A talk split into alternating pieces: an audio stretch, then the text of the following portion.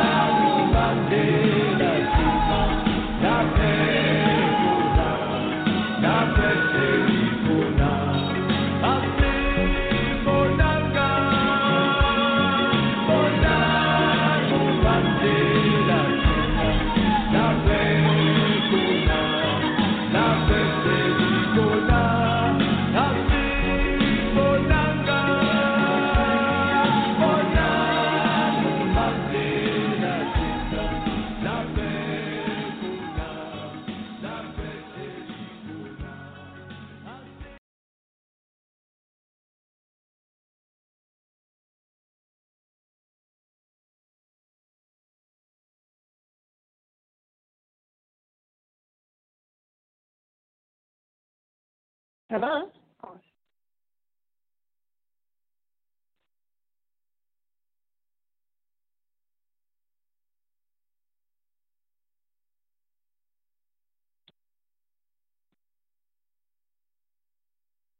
Hello?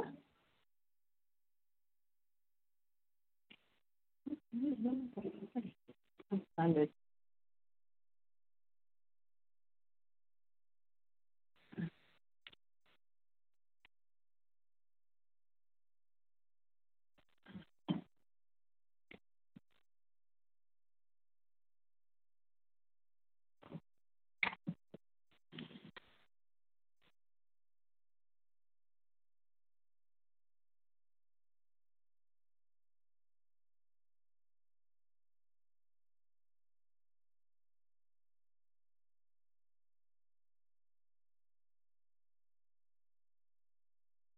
Hello, can anybody hear me? Yeah, I can hear you now. Can I help you? Oh, okay. Okay. Yeah, I can hear you too. Oh, okay. Okay, let me just make sure. Oh, okay. Well, now you can hear me, right? I think I apologize for, for that for that glitch in technology. Let me just let me just play a song while we try to fix the technology. We can hear the music.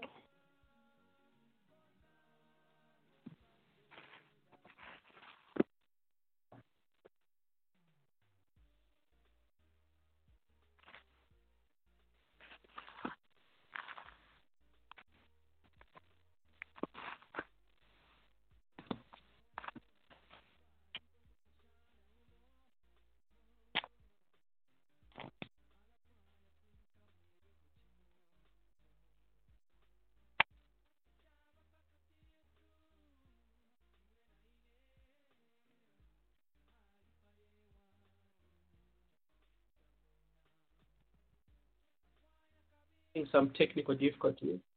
Let me just try to check something.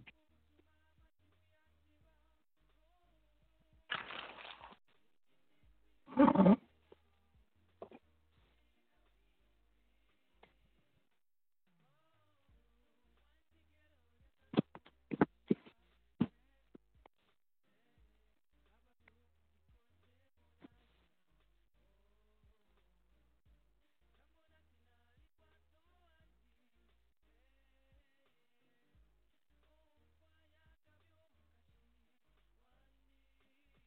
The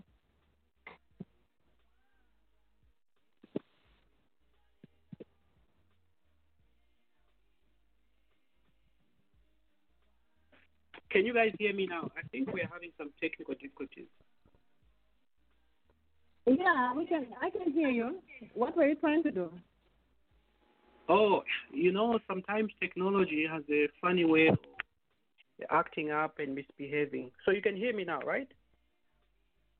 We've always heard, I think, uh, we're yep. trying to play music. Yeah, so I think anyway, on my end here, uh, there was sort of a glitch. Okay. So you were hearing me all this time, right? No, you were silent for a while because you said you were going to start some music. Yeah, and then yeah. You were hearing. ten minutes. There was oh, nothing. Okay. No, you see. Te- te- technology, everything is working exactly the way it's supposed to work on my end. And, okay, let me see if I can unmute everyone. Uh, just bear with me. Okay, so everybody is unmuted. So, ladies and gentlemen, I apologize so uh, for a technical glitch there. So... Let me just try to play a song to see if it will, it will work out well. Hold on.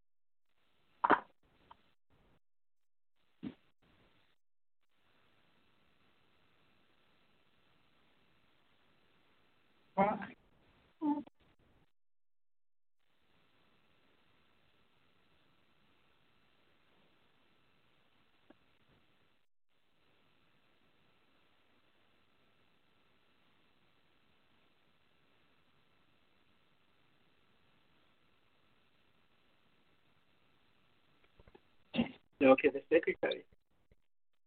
Okay. Uh, President Charles Wendy, how are you, sir?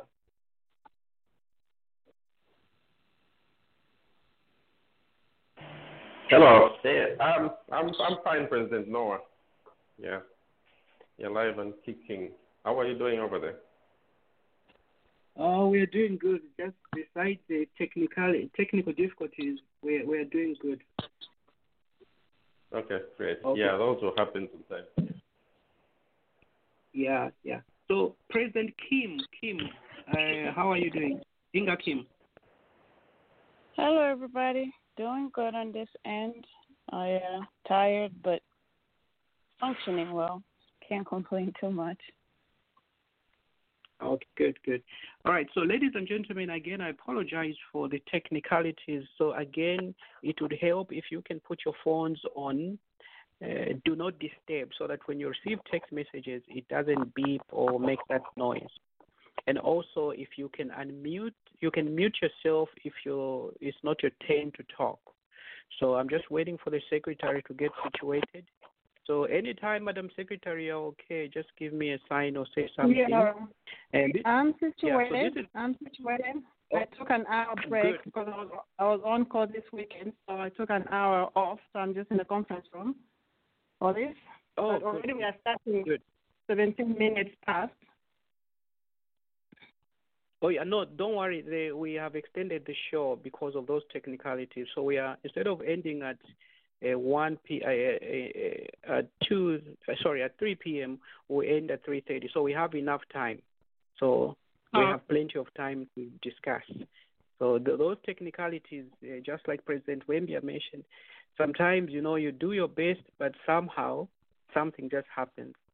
So okay. Again, we apologize for that. Welcome to Zanus Radio Show, ladies and gentlemen.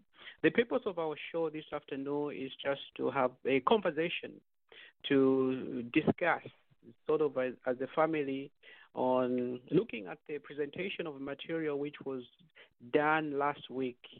Uh, I've had a lot of positive feedback from a lot of people. In fact, I was actually even impressed to have had non-Zambians, non-Zambians reaching out to me that I need to go and talk to their uh, groups, and they have men's groups, and I think some, for instance, I'll be specific, there are some Rwandese people have reached out that I may have to go and have a chat with them. They were impressed with what they had.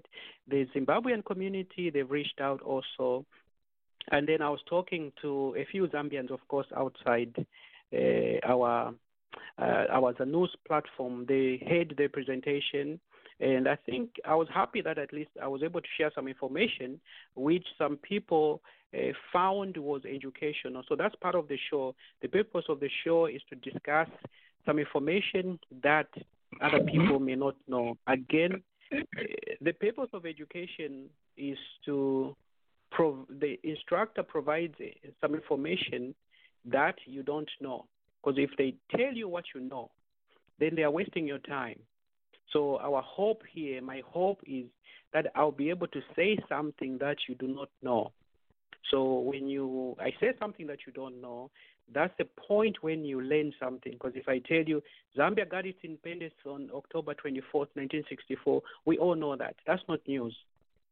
But I have to say something that you don't know. So the format for our uh, discussion this afternoon is the, my co-host again is our ZANE secretary. This is Madam Nasilele Imasiku. She will be asking questions. She's prepared some questions. So she will be asking different presidents. And we're happy that we have Madam Inga Kim. Uh, and also I'm waiting for another female president, actually two, Madam Stera Daka. I know she – sorry, Sarah Banda, I apologize for that. She's at work, so she should be able to tune in at some point. And also Madam Irene White, uh, she hasn't joined yet, but I think she should be able to join because we want to have diverse views just looking at what does it mean to be black. And last week the presentation was looking at the black personality of a black person. So without further ado, I know we are already – Uh, behind time, but that has been solved. Uh, we have extended the time. So, Madam Secretary, over to you.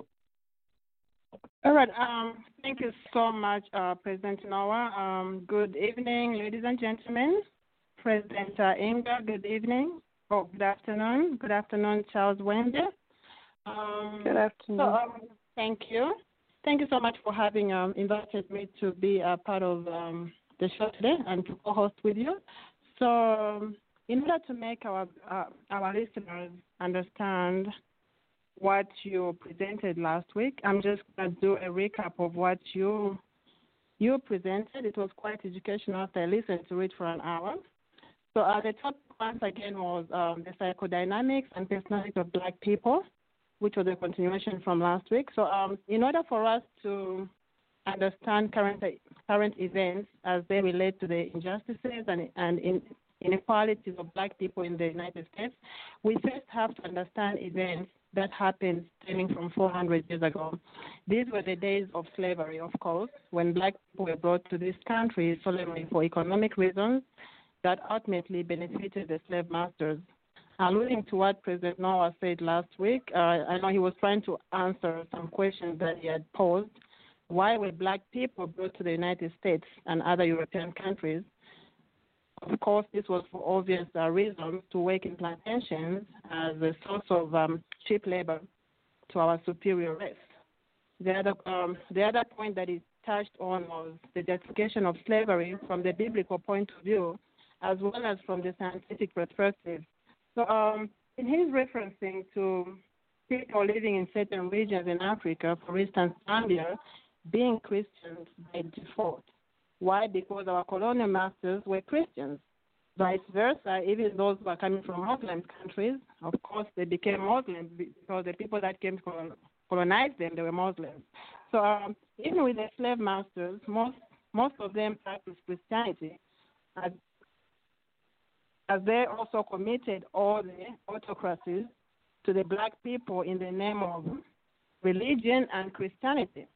So, uh, like, for example, I was reading um, a certain novel, and then um, I saw a picture of what happened in nineteen oh eight by the Belgians, um, where a Black boy was hanged in the Democratic Republic of Congo by King Leopold. The boy was hanged because his father did not produce enough wheat for the colonialists. So you can see how Christianity was used for bad things. So um, President Noah also discussed in length about how the environment plays a big role in the adaptation of living beings. I would give you an example of the chameleon.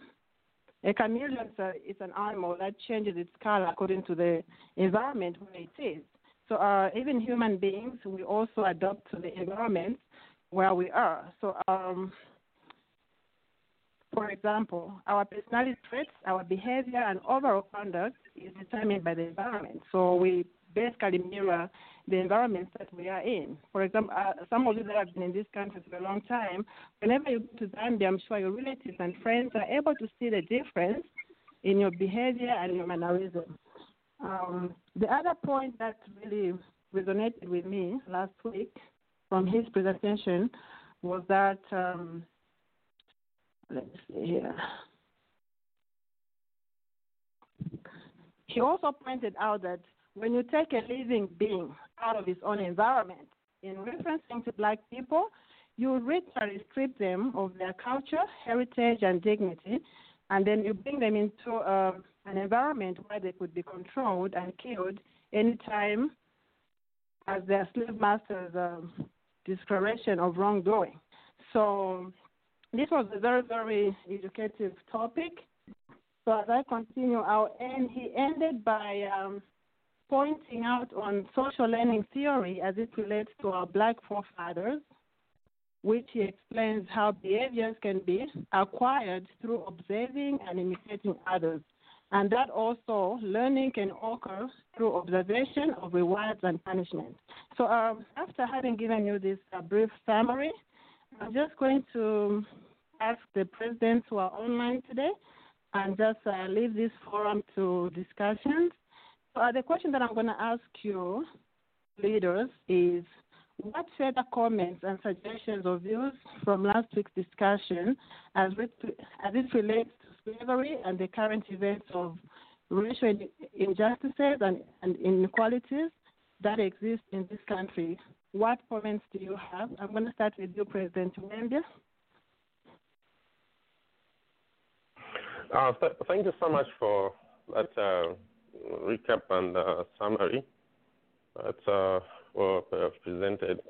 Yeah, so um, like President Noah said, I think in, in order to start um, devising solutions for current problems, we have to know where they, they come from. And some of those vices still happen now, you know, uh, the divide and rule of people, or put them people in situations where they are going to have less in, empowerment. So if we understand uh, the, the reasons behind uh, why certain actions happen, like why black people are brought here, or why we are Christians or Muslims or Hindus, you know, we have to look at where that came from. And it's very important to understand uh, points like, for the most part, when the Europeans came, they did not take those trips to come and help us. They were helping themselves. So from that premise, you can see how what was in, a lot of what was introduced to us was used, for example, to control us and all that. Because um, uh, one of the points I liked was um, uh, President Noah talked about uh, controlling people's minds. Because, you see, if you have one thousand slaves and it's just you, it's going to be a lot of manpower to just be controlling with guns. So you got to get into their minds and control them, either by fear or by some other, or, or by belief. And once you indoctrinate them, it's very easy to control them. And you've seen some verses that were abused that he touched on, you know, that says, oh, this is how you treat a slave. So if uh, if it if if if um, the, um, the, the the book you use for your religion is talking about how you treat slaves and slaves submitting to their masters, that can be interpreted as uh, slavery is okay, you know, which it shouldn't it shouldn't be. So it's a lot of misinterpretation. It's a lot of um, um, verses that were used uh, against people. I don't know, if you are slapped on the left hand, give them the right hand. So that some of those were abused to control slaves and in general to control black people in Africa too. So let me just add in there for now. Okay, um, thank you so much for your points. Yes, I really, really do understand that um, when those missionaries came to Africa, we definitely thought that they were coming to help us. But looking back from us, the new generation, we can clearly see that they were coming there solemnly to benefit themselves.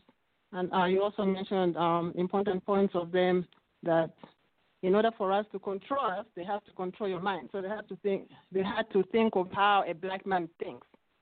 All right. Um, I'm going to ask uh, President Kim, Inga Kim, if you have any any comments and suggestions from last week's presentation. You can go ahead, Madam. Sure. Uh, thank you so much for summarizing that up and uh, making time for this discussion. Um, it was a good topic. I mean, it was a lot of topics covered in a short time. So uh, kudos to Noah for doing that. And um, touched upon a lot of points, um, some of which President uh, Wendy just uh, spoke about.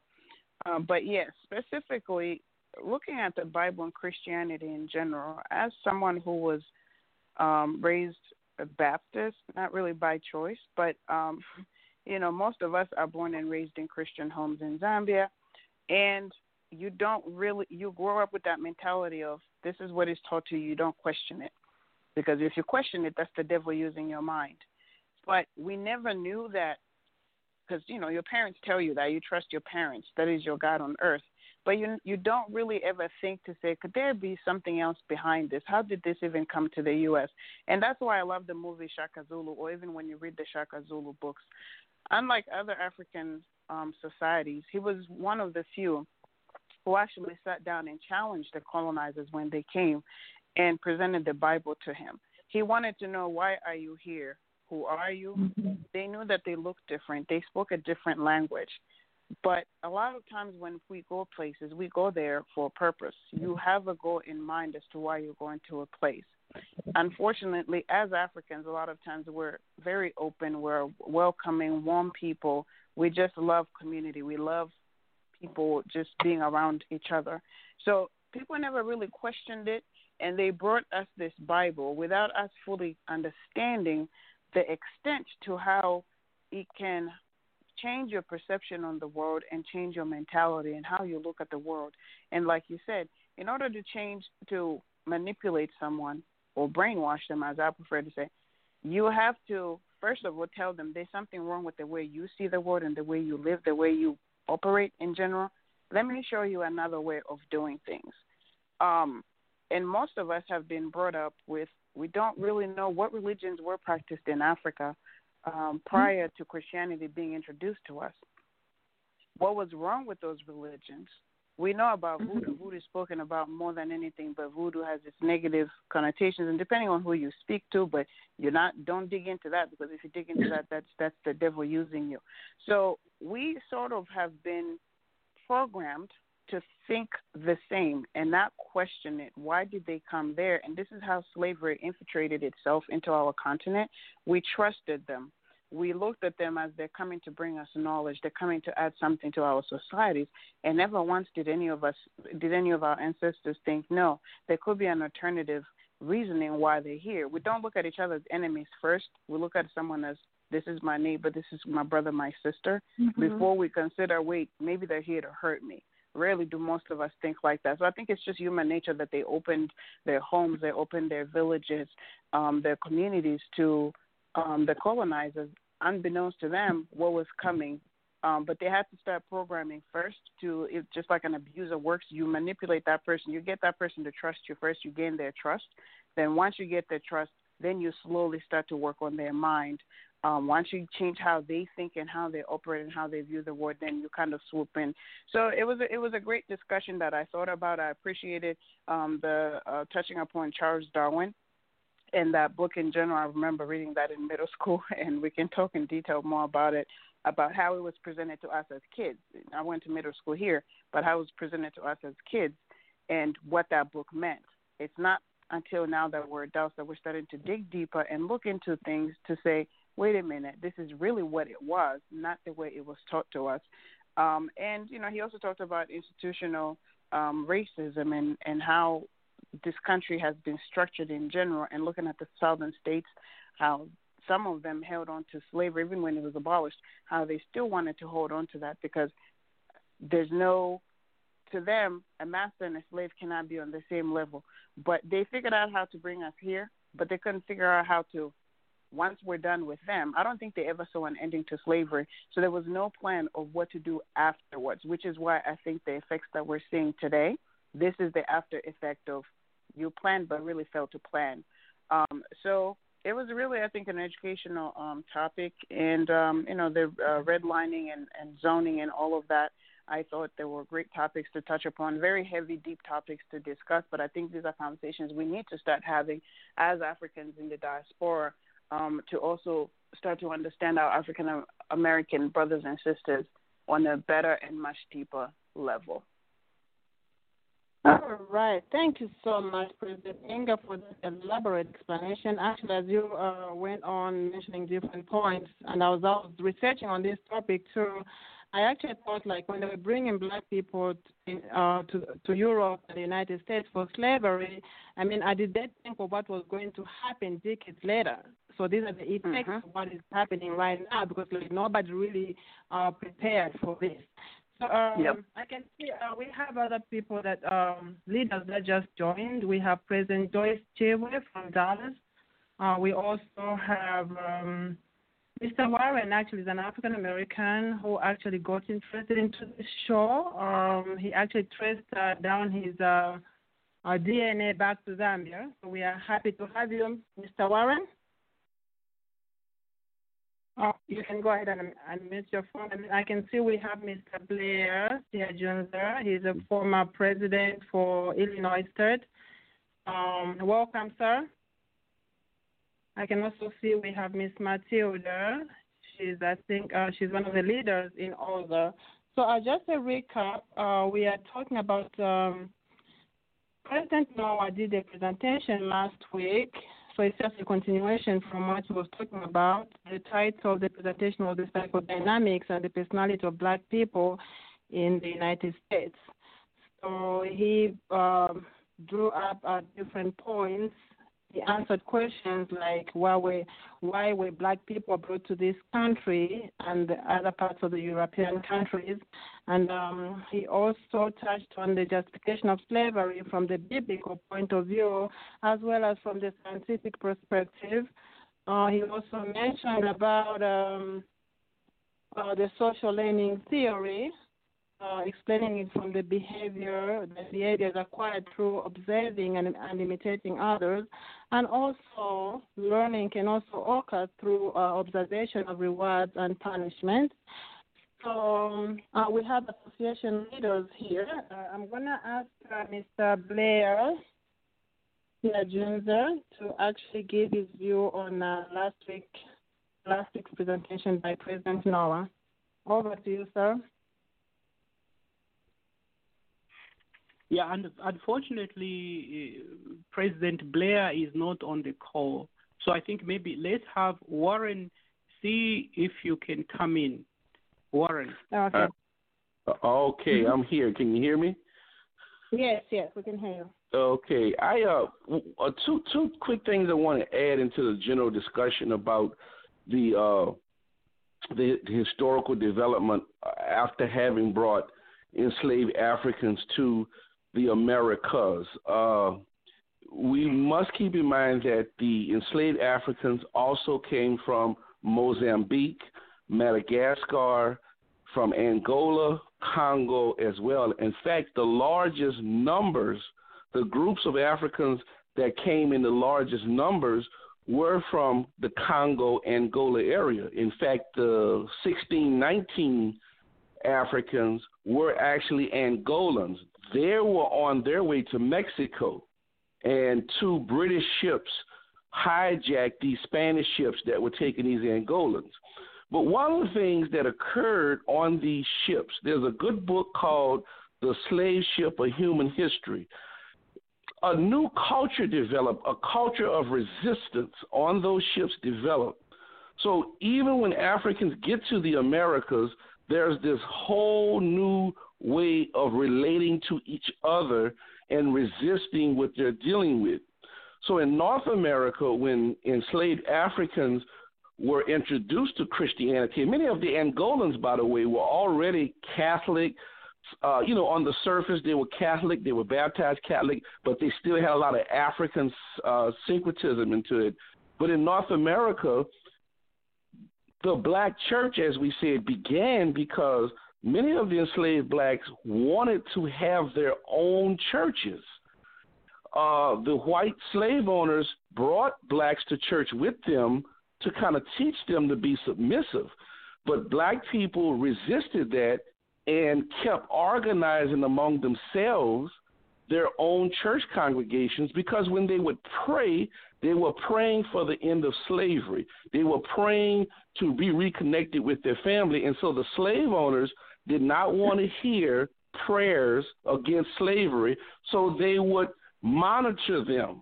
And so this is a very important part to understand, that the United States blacks had their own institution. Now, when we say the black church, we're talking about the African Methodist Episcopal Church, split from the Methodist Church, that was started in the late seventeen hundreds. And then later, many blacks became Baptists, but they created their own Baptist congregations within the white congregations. And then after slavery, they pulled away, because we did not want to be supervised by whites or treated like children. And so that's a very important part to understand the resistance here in North America. Well, uh, thank you so much, Warren, for those uh, important uh, pointers that you have given us. And I think I'll need to do more research on the the, the black church congregations that were formed when the slave, when the black people were brought into this country. So um, I do have uh, the president of uh, Dallas, Missus Joyce Chewe. I'm going to hand over to you if you need to say anything from last week's presentation. Over to you, Madam. Thank you, uh, Madam, and thank you, listeners. Just a point of correction. I'm not the president. the um, of da- of Dallas. Um, former president and our president is Mister Fred Kazembe. Thank you for oh, giving well. me um, the floor. Um, my only comment is that I'll take you back to the original problem of slavery, which is back in Africa. During that time, um, our kings and our kingdoms, they were selling slaves amongst themselves. And that's how the European missionaries knew about what was happening in Africa and knew what the weakest point was for them to entice the kingdom, you know, kings with the Bible, and also um, brainwashing uh, the king so that they can release, you know, the strong men and women to go and work in the far world. That's what they were calling. They didn't call it America or what, in the far world. So, um, and then the people, the African descent, understood because from where they came from, when the king commanded that, you know, uh, you know, commanded a certain group of people, which was labeled as slaves, they could do anything that the king wanted them to do. I'll give you an example where I came from. In Zambia, of course, my grandparents are from the royal family. If a king died, there were slaves that were buried alive together with the king. They will not bury someone alive with the king if you are from the royal family. They got people from other kingdoms where they conquered. So therefore, we gave away our liberty to these visitors that came and saw our weakest point to grab our brothers and sisters into slavery, because it was happening in Africa too. So therefore, I could understand that the people that were brought here were deemed as slaves back in Africa, except that they became greedy, some chiefs, and some white explorers, and started forcing people who were not on the list to be sold as slaves.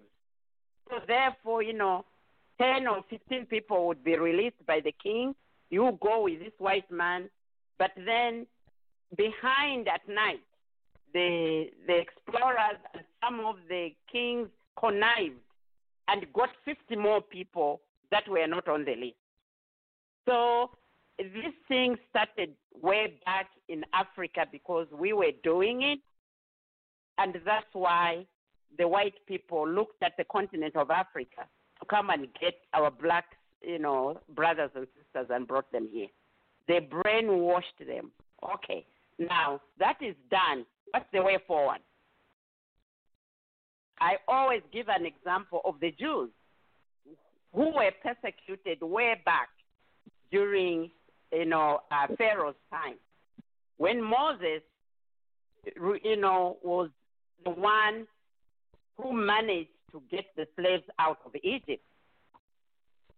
They went into the wilderness for forty years, and eventually, this is now in the nineteen forties, we have the new Israel.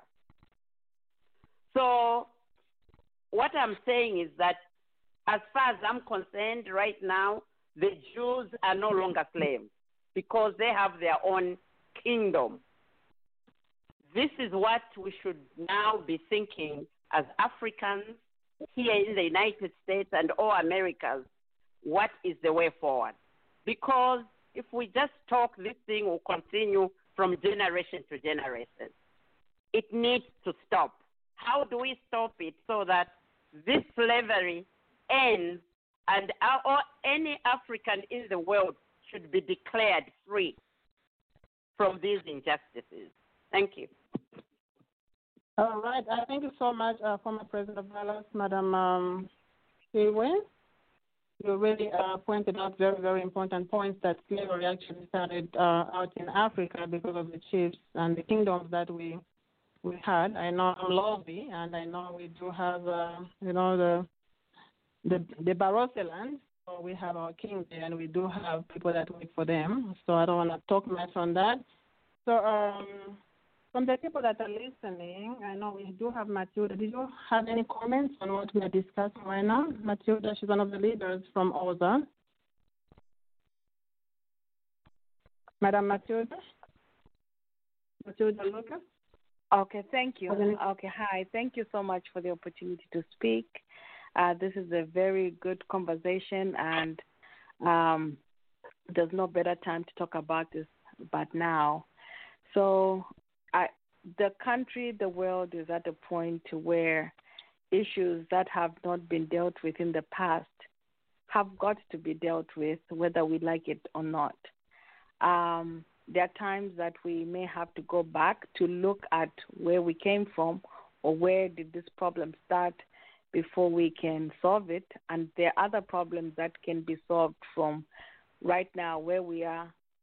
Uh, forget what happened in the past. What can we do now? So we have to be patient as we look at the different angles.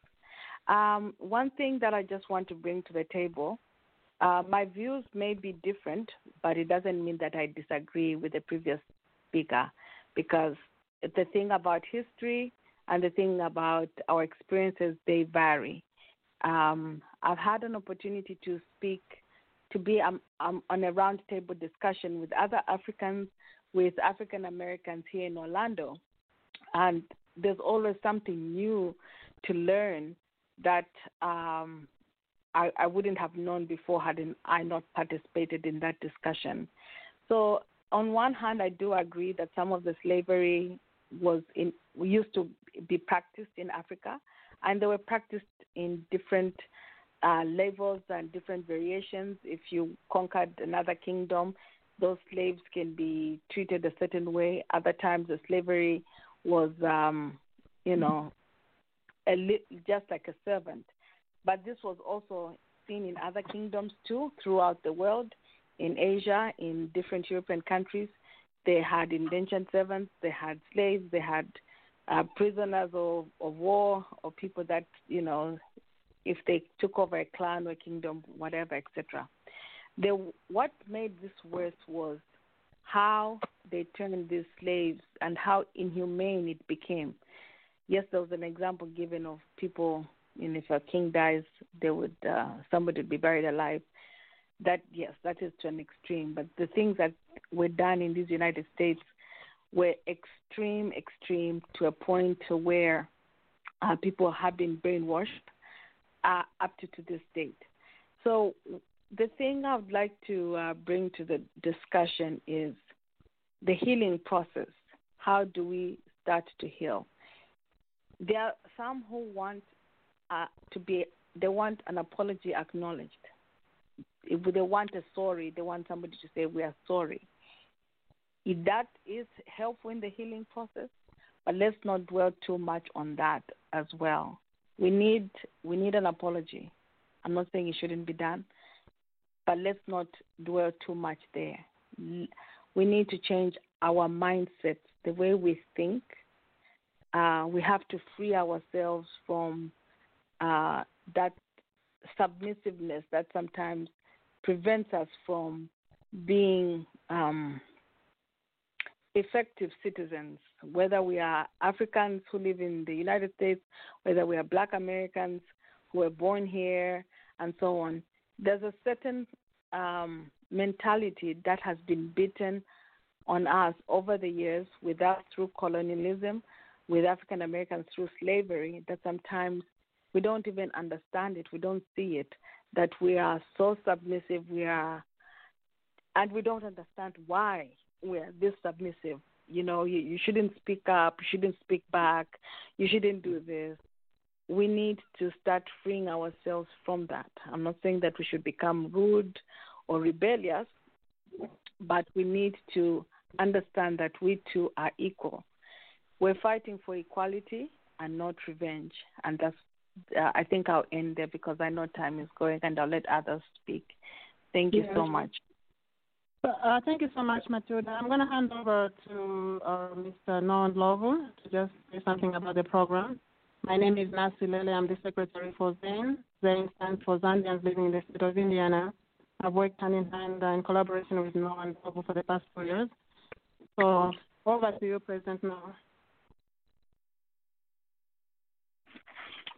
Yeah. Ladies and gentlemen, you are listening to Zanus Radio Show. It came, it comes every Sunday at two p.m. Eastern Time. We are having a wonderful discussion. This is a continuation from last week's show. We are just getting feedback and discussing as a family of Africans, of Zambians living in the United States. And, of course, we welcome our adopted Zambians like Warren and others who are listening. We are happy to have you onto the program. So I just wanted to take a few minutes just to announce to everyone listening that uh, please, please make sure that you put your phone on Do Not Disturb mode. That helps with uh, background noise. When you receive a text messages, sorry, when you receive a text message, then we don't want to hear that sound. And also, if you're receiving a call, uh, your your phone. It helps when you cut. It helps to cut down the background noise when your phone is on Do Not Disturb mode. Again, if you have something to say, please press one. And I think at some point I'll unmute everyone's mic. So in order for us to have a, a better show, we don't want to have that background uh, noise in the background. So with that said, over to you, Madam Secretary. All right, uh, thank you so much. I know we started like uh, twenty minutes late due to some technical difficulties. We apologize for that. So I know we do have some leaders that just joined us, the former president for Illinois, Mister Blair Junzer, and also we have uh, uh, the president for Seattle, Washington area, Mister Zaki Ongoma. I'm going to ask you, um, gentlemen, just like uh, in three minutes time or so, to just go ahead and tell us your views and suggestions and comments over what President Noah presented last last week. I know, to my understanding, is that the audio was posted on the President's Forum, and all of you guys got a chance to listen to it. Over to you, Mister Um, Mister Blair, sir.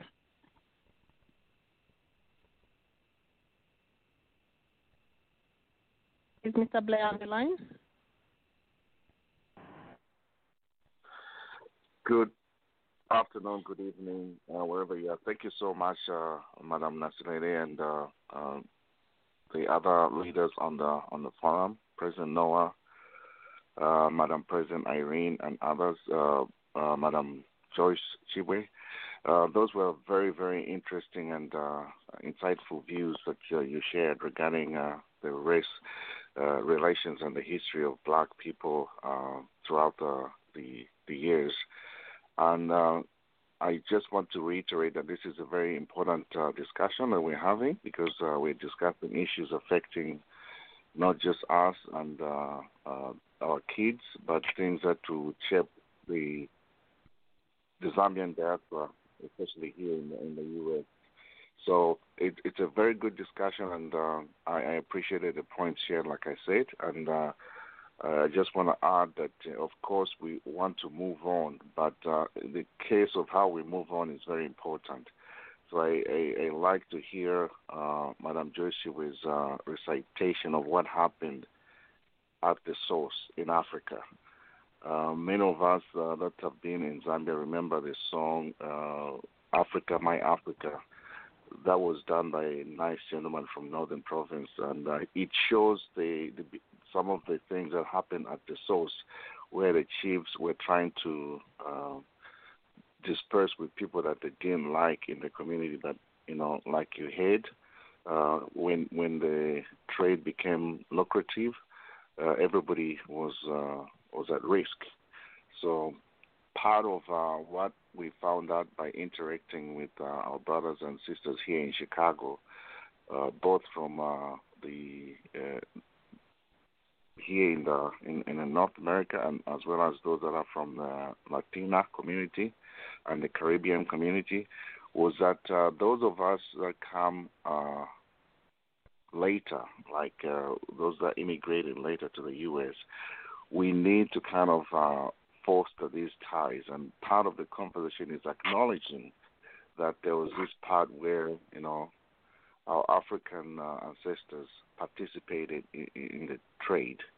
And so the, the, the first part, I think, that we did, and I was very glad to be part of the uh, Global Chamber of Commerce Initiative in Chicago. And we had a pastor from uh, Ghana who said, when we're talking to our brothers and sisters who are here, we need to acknowledge that, that there was, um, I don't want to say uh, betrayal, but maybe it was... Uh, Uh, our ancestors participated in, in, in the trade. We need to acknowledge that and probably help reconcile, because the, the pain is deep, and uh, sometimes they feel like, you know, we, we don't acknowledge that. So that's the point that I wanted to make sure that we, we, we engage uh, as we build uh, a future for our our children and our posterity, that we need to acknowledge the role that our ancestors played, and then we seek uh, understanding or forgiveness, and then build on that relationship so that, uh, you know, there's not animosity between uh, uh, those of us that came later and those that are already here. So that's a, the small point that I wanted to make, and I want to hand it back to you so you can continue. Thank you. All right. Uh, thank you so much, Mister Blair Junzer. So I know from the previous leaders that have already spoken, we've, we are talking about how do we move on. Yes, um, of course we cannot change or forget the past, but we can definitely choose to move forward. So how do we move forward considering the current affairs? Because it looks like the events of four hundred years ago continue on, or, or they continue on occurring. So uh, I'm going to ask Mister Mister Zaki Ongoma to comment on that. How do we move on when the uh, when the events of four hundred years ago continue occurring? Over to you, sir. Uh, good afternoon, uh, good evening, everyone. Uh, it's still morning over here in Seattle. Well, we still have a couple minutes before we go to the afternoon. Um, I didn't participate in last week's uh, uh, program, uh, but uh, so far I have gathered, you know, a few uh, points uh, that uh, I would like to perhaps uh, contribute or add on. Um, I think moving on, well, if we look back at history, uh, yes, there has always been slavery. Even the time Jesus walked the earth, there was slavery. And, uh, uh, uh, well, now, the bottom line, the thing that causes someone to subdue another human being is really when you dehumanize somebody, when you, you take the humanity of somebody. It gives you the impetus or the the the, the reason to actually uh, mistreat them. So uh, to answer your question uh, briefly, the way forward is to not look at other people as less than you, but to look at other people, actually build other people up. Do not dehumanize anybody. Uh, there was one one time, I think this is the time when Dick Cheney was vice president and, of course, George Bush was president. Uh, I think they took a trip to Germany, and uh, it was a commemor- comm- what's the word? commemoration, there we go, of uh, uh, the, the Holocaust. I think it was the sixtieth or something. And uh, they were interviewing uh, uh, Vice President Dick Cheney at the time, and I'll never forget what he said. Uh, uh, they asked, Basically, they asked him, why would somebody do such harm uh, to another human being?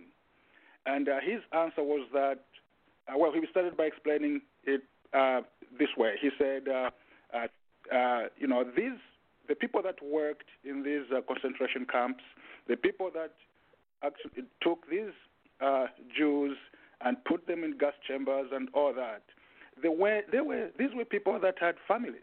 These were people that went to church. These were people that, st- some of them were even, uh, on, on, on Sundays, they were stood up in front of the church congregations and uh, uh, preached. And these were people who raised their families, who did a good job with their children and so on. But when they went to work on Monday, they did horrible, horrific things to another human being. Just horrible.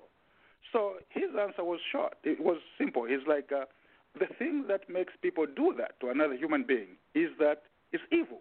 Bottom line, evil. You dehumanize another human being, and somehow you see uh, you, you have a reason to, to, to harm them, to cause horror to these people.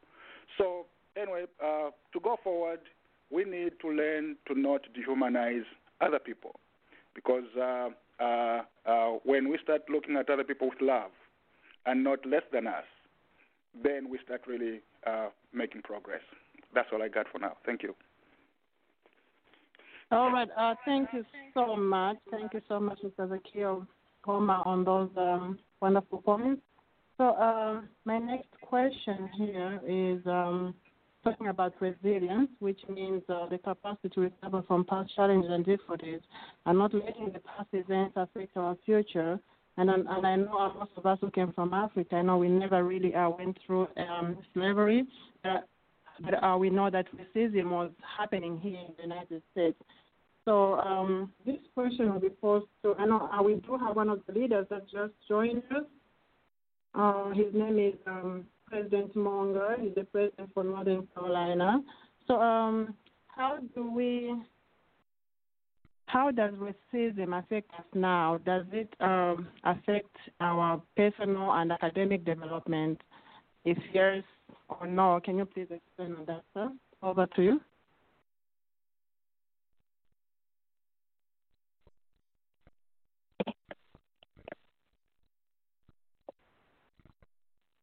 Okay, maybe President Monga may be muted. So let's go to... Uh, let's have Mister Ndebele come in. Mister Ndebele, uh, what's your take on what we've discussed? Because I think now we're about to transition to personality and behavior and not necessarily focusing on, because the presentation last week, we to- I talked about thirty minutes about the historical context. Now transitioning to personality and behavior.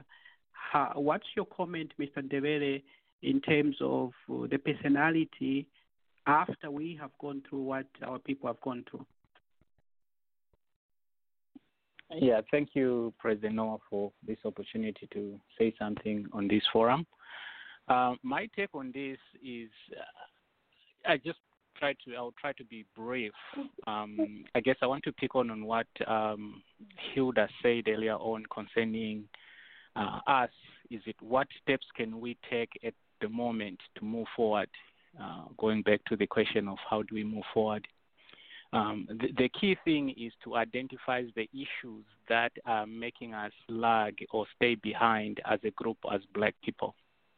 Uh, in as much as I, I agree with and, and really sympathize with all the situations that has happened, uh, what the Black people have gone through, I do agree, and I think it's all wrong. But again, I don't want to exhaust all my efforts on looking at Uh, issues that has happened and, and there. I am trying to look at the situation and find out what is it within us that could be allowing other people to do what they do to us Black people. Okay? Uh, and there's history to this. Um, maybe let me go back to the motherland, Africa. If you look at the whole entire Africa, um, you're going to be seeing that there's always going to be some element of abuse that the people go through. And if you look back to the history, uh, we're looking at the element that we once were started off with slavery, right? And then we saw colonization. And then after that, we have elected our own brothers that are leading as president there. But if you really look, you're going to be seeing that there's a consistency of abuse that happened. And that has been passed on from one generation to another. And now I'm looking at and saying, what is it within our culture? And I can only isolate it to culture because that's the only thing that we share in common with just African from one country to another, that we share at least our, our cultures are very similar. What is it with our culture that makes us um, be vulnerable, that makes us yield to abuse? You know, at the end of the day, really, on how you look at it, this is all abuse of one person to another.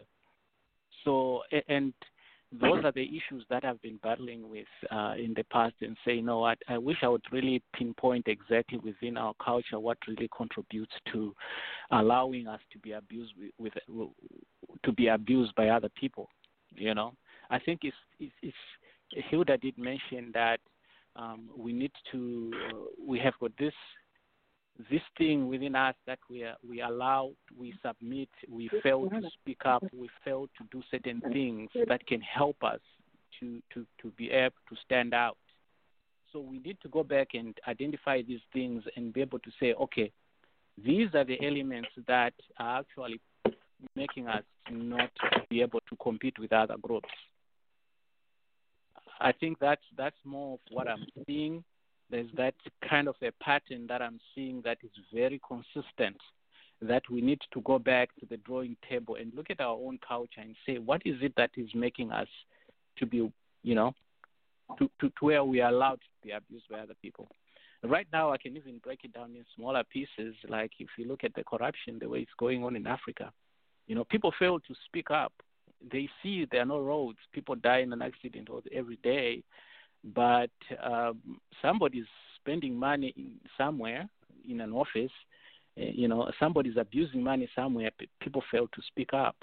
So it's something that is embedded within our systems, within our the way we talk, the way we do things that leads to this bigger problem that we end up dealing with now, so much that it becomes a bigger problem that we don't even know where to start.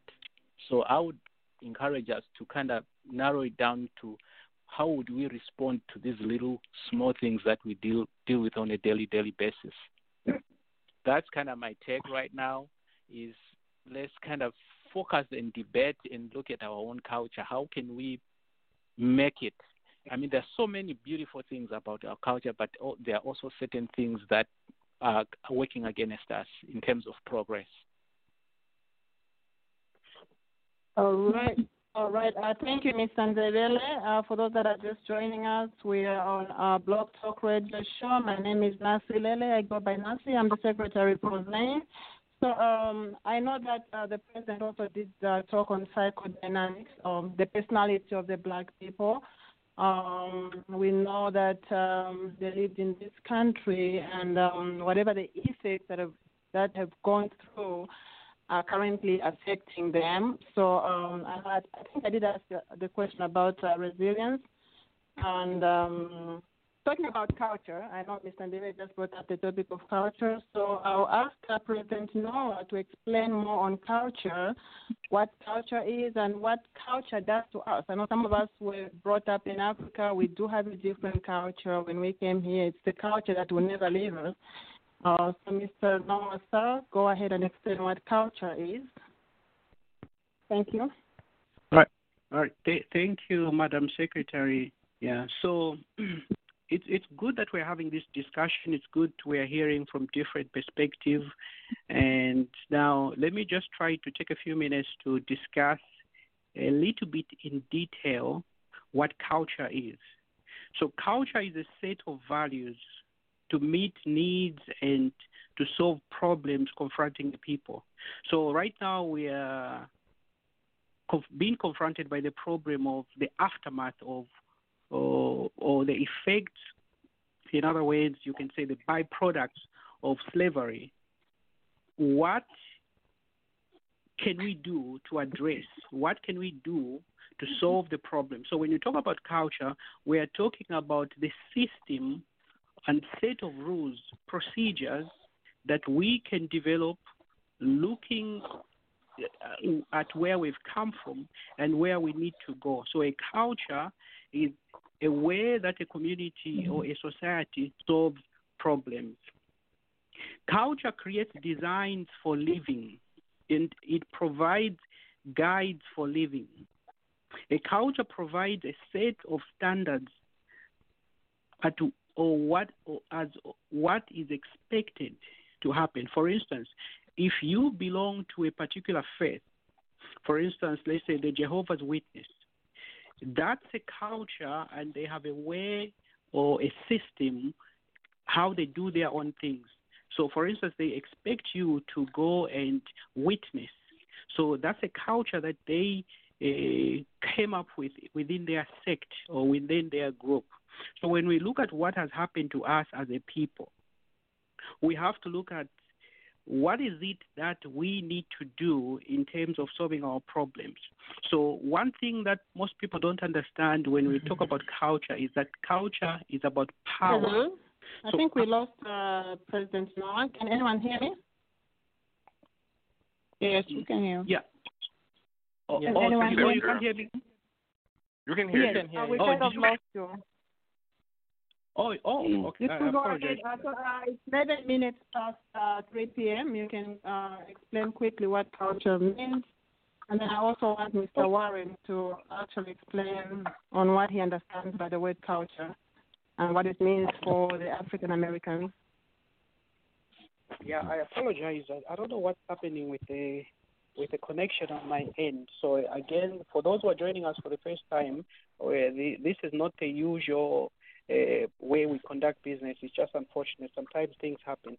So what I was saying is culture is, this, is these are procedures, set of rules that people come up with to solve problems. Culture is about solving problems grounded on how people perceive each other, how people interact with each other, and how people relate to one another. Socially, cultural patterns influence our human potential in terms of how we are going to organize, how we are going to develop institutions and apply our human potential to, uh, to adopt uh, particular conditions to solve particular problems. So solving problems in a cultural way or creating power in a cultural way requires for us to relate and act and perceive one another in a different sort of way. This implies uh, perceiving each other in such a way that we are people who belong to one group, or we are black people. So there is nothing like I am better than that person. This is why they say you have to perceive each other in a particular sort of way. This takes care of the, I think most we are known as the individualistic people who are acting, uh, sort of collective people who act very individualistic. But we as a people, we have to look at now that slavery is done, what steps do we have to come up with? What do we need to do? Where do we go from here? These are some of the things that we as black people have to do. So when we come up with these rules, then we are coming up with a culture. So that, in a, in a nutshell, is what culture means, is we have to create our own system of solving the problems that we are, confront, we are confronted with. So right now, how do we move forward? Those are the set of rules that we need come up with, and that's what it means when we talk about cow. Thank you so much, President. Uh, we do have a very large uh, panelist tonight, this evening. So uh, is Mister Warren on the line? Yes, I'm here still. Yeah, so uh, I wanted to know the culture of the African Americans. Uh, I know um, the black people came from Africa. They were stripped of their culture, their ethnicity, and also their families. So how did you study anything on culture and how they had to regroup themselves here to move forward to create their own um, kind of African culture? You can go ahead, sir. Yeah, absolutely. Uh, a lot of uh, African-American culture still retains much of its continental African flavor. One of the first things enslaved African Americans did was try their best to keep their families together. They were sold at different times, and every time you were brought to a new location, you developed a kinship with other people and created new families. Number two, the language.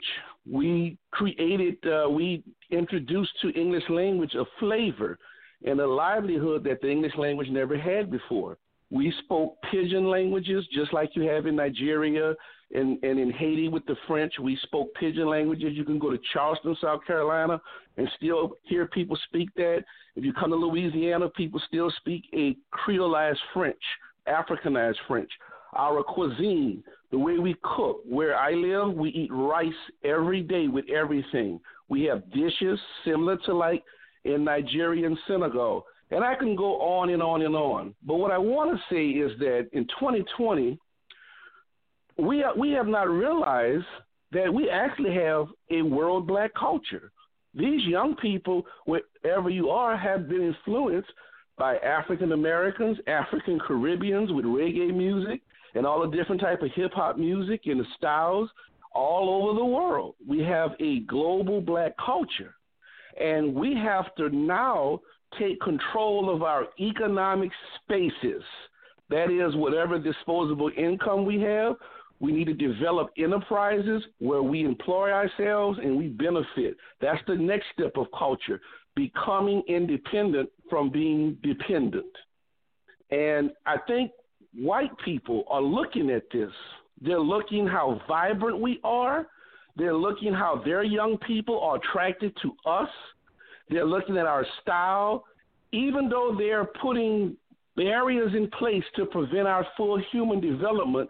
They're looking at us in fear because they're saying to themselves, if we remove all barriers, we won't be here anymore. We won't be relevant. So they're very afraid of us because we are very, and I say us, black people worldwide, we are very strong people. There's been an attempt to dehumanize us for centuries, but it's not working. And that has them worried because they're saying we may no longer be relevant. They're worried about their survival on this planet as a white people, and they and they look at the monster they've created, and people don't want to be subservient, and that's what has them afraid. So culture, we need to reclaim our economic spaces. We need to control the beauty supply, sell our own hair and makeup to our own women, our own grocery stores, et cetera, all the way to Africa and the, and the economics there. All right. Thank you so much, Mister Warren. Uh, mm-hmm. Warren uh, yep. We are like uh, eighteen minutes after three p.m. All the phones for our listeners are all unmuted. I'm going to allow for questions from our listeners. We do have a large panel to, uh, uh, this evening, so go ahead and ask some questions. To our listeners, feel free to ask questions. Okay. Um, can I be heard? Yes, please. Uh, just yeah, go ahead so and I, introduce yourself and where you are calling us from, please. Okay. Um, uh, this is Patrick. I'm calling you from Toronto, Canada. I'm an African-American that's living in Toronto at the moment. And I okay, first want to welcome say to the program. Mm-hmm. Thanks. I've been here before. This uh, is a great show and great discussion. Um, I appreciate the respect for history. And I know it takes a certain amount of courage to go back and really study history. Uh, but while we're studying history, we should also at the same time, you know, start looking for solutions, because it takes even more courage to find find and implement solutions, um, because the consequences of doing so can be much greater. The negative consequences can be much greater than just looking back at history. So let's, first we need to figure out what we want, the quality of life that we want to live. You know, what is the world that we want to build, and what does it look like to us? Us, and then we need to take. I think there are so many problems, and the problems seem like they loom so large. So I think one of the first things that we can do is take a look at all the problems, and a group of people just take one problem, break it down into bite-sized, digestible chunks, create a project plan. To solve the pro- and solve the problem, no matter how small it is, because every journey starts with one step. And I think what we need, we need small wins to build our confidence and to build our trust that we can all work together and, and accomplish something, right? So I, I, I propose a project plan type view of this because it introduces uh, accountability. It introduces um, Um, organization, so that we know who's doing what, when, and how. And how glorious it would be to get on this call one day and only talk about a success that we've had from solving one of our problems. That would be a great conversation. That's my contribution. All right. All right. I thank you so much for your contribution and that you're calling us from Canada. So uh, I'm going to allow for another person to ask us. And uh, as you guys answer these questions, we have to be mindful of the time. So I'm going to give a one-minute limit to answering the questions. Um, over to the next uh, person that wants to answer the question, please. One of our listeners. Do we have any more questions from our listeners?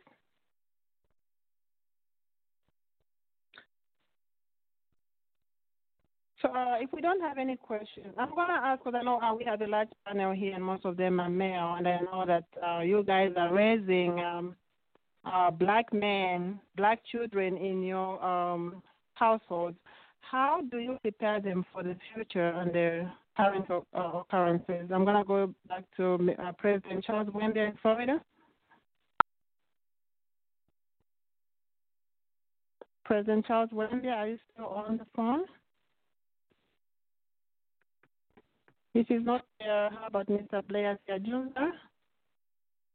For those that are raising young children in this country who are boys growing up to be men, what type of uh, topics are you having with them?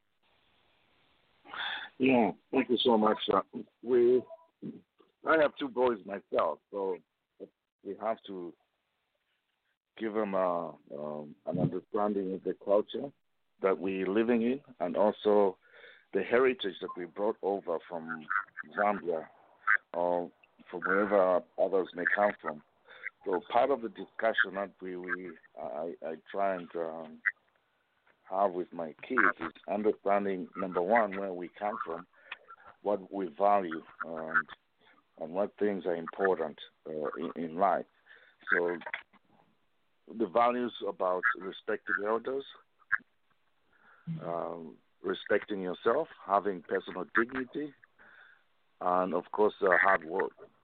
Uh, that means uh, when they go to school, we expect them to ex- excel and uh, to to be uh, respectful of others, as well as uh, uh, elders, especially.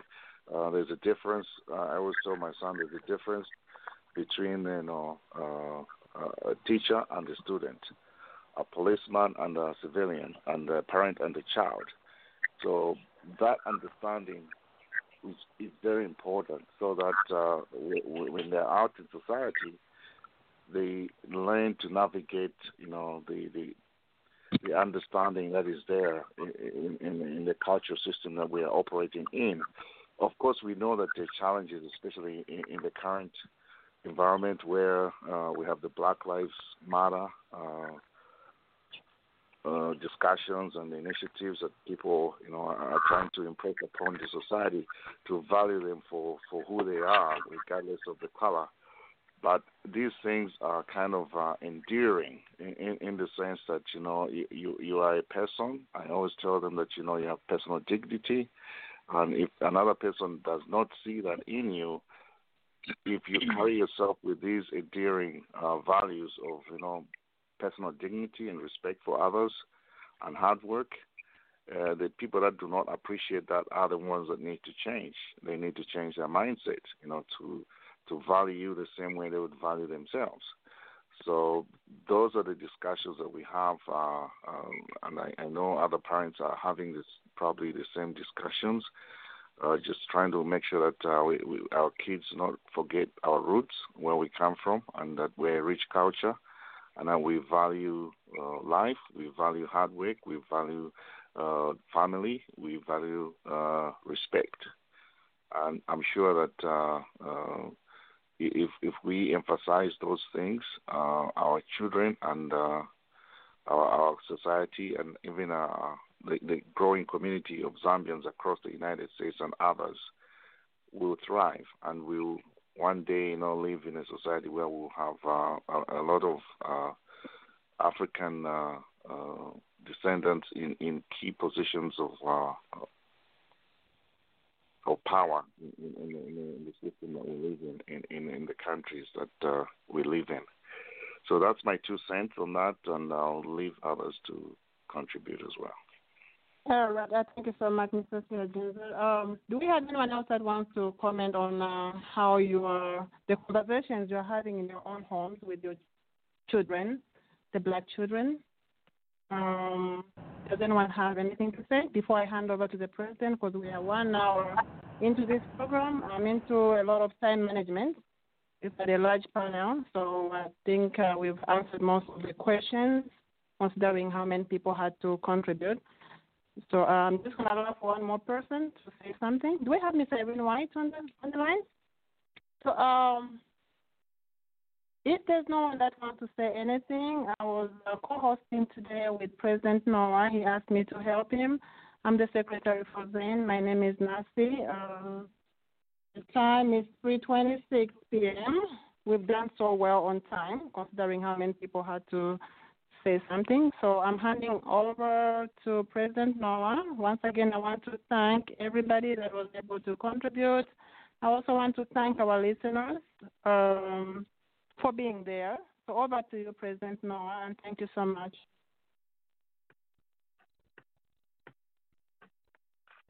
Thank you, thank you, uh, uh, Madam Secretary. Uh, I'm sure, folks, you've enjoyed the show, because we wanted to spice it up and bring a lady to the show so that at least we could have a contrast in the voice and just uh, listen to other perspectives, bringing people ask questions from a different perspective.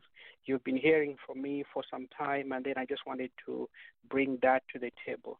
So, ladies and gentlemen, I know these these conversations are conversations that I think they can take us two years or even the rest of the year just discussing, because the moment you say something, then when somebody has to say something, and then uh, there's sort of like that continuity that uh, uh, they are sort of like, what do you call it, a, a can of worms that gets opened every time. So hopefully you've enjoyed our segment, because we wanted just to have this show to focus on the challenges that we are seeing, the political climate in the country. So next week, we are getting back on track to look at a series called called the, A Look at the Association. So to, next week, next Sunday, we'll be talking to the Zambian Association in Philadelphia, Pennsylvania. This is the new association uh, led by President Sarah Banda. So we look forward that you join us next Sunday as we continue the series, uh, A Look at the Association, trying to get to know what associations are doing and things like that.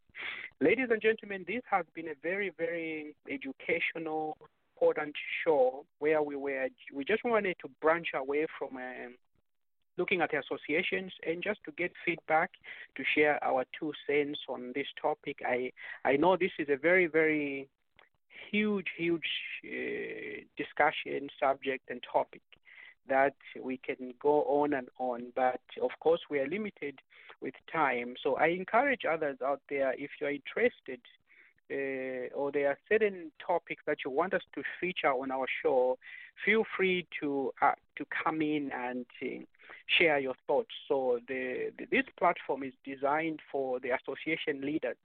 So if there is any association leader who has something uh, burning on their bosom, in their chest, please, please feel free to bring such discussions onto this show, so that at least you can get this platform.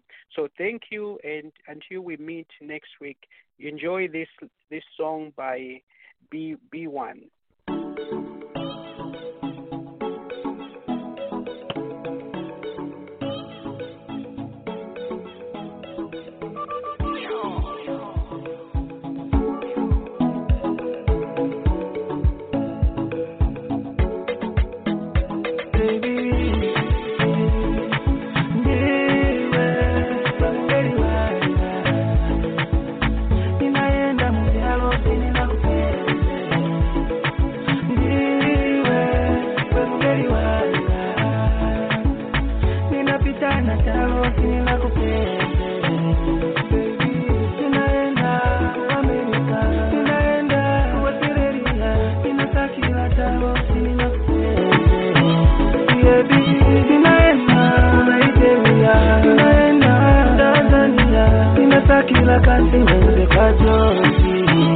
Why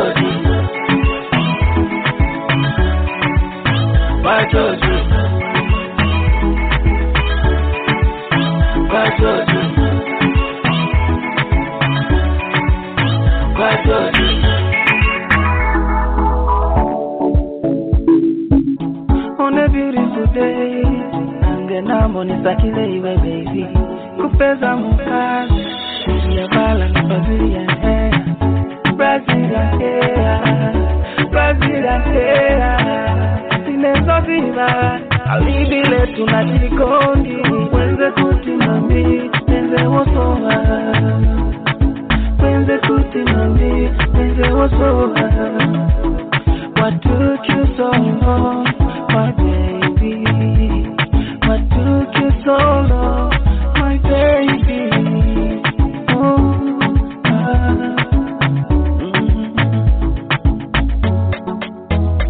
Mm-hmm. Baby.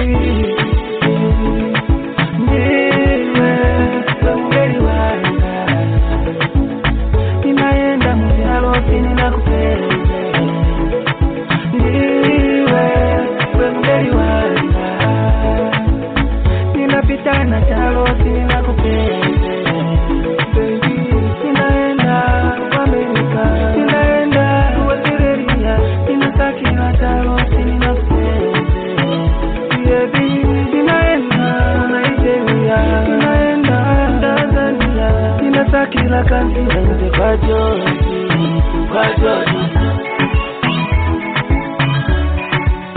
kwa Josi, kwa Josi, kwa Josi.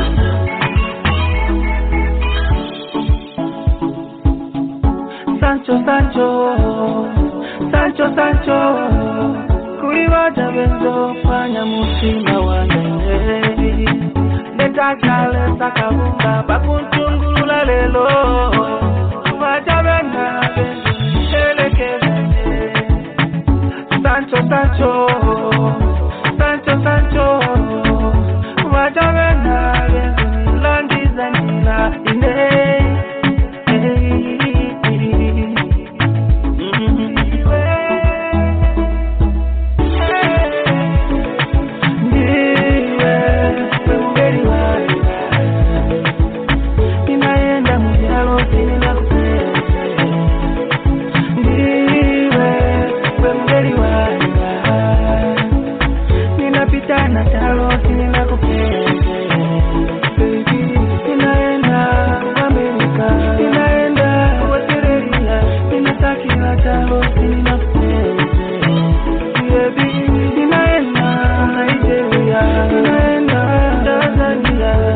Kila kanzi wende kwa Josi, kwa Josi,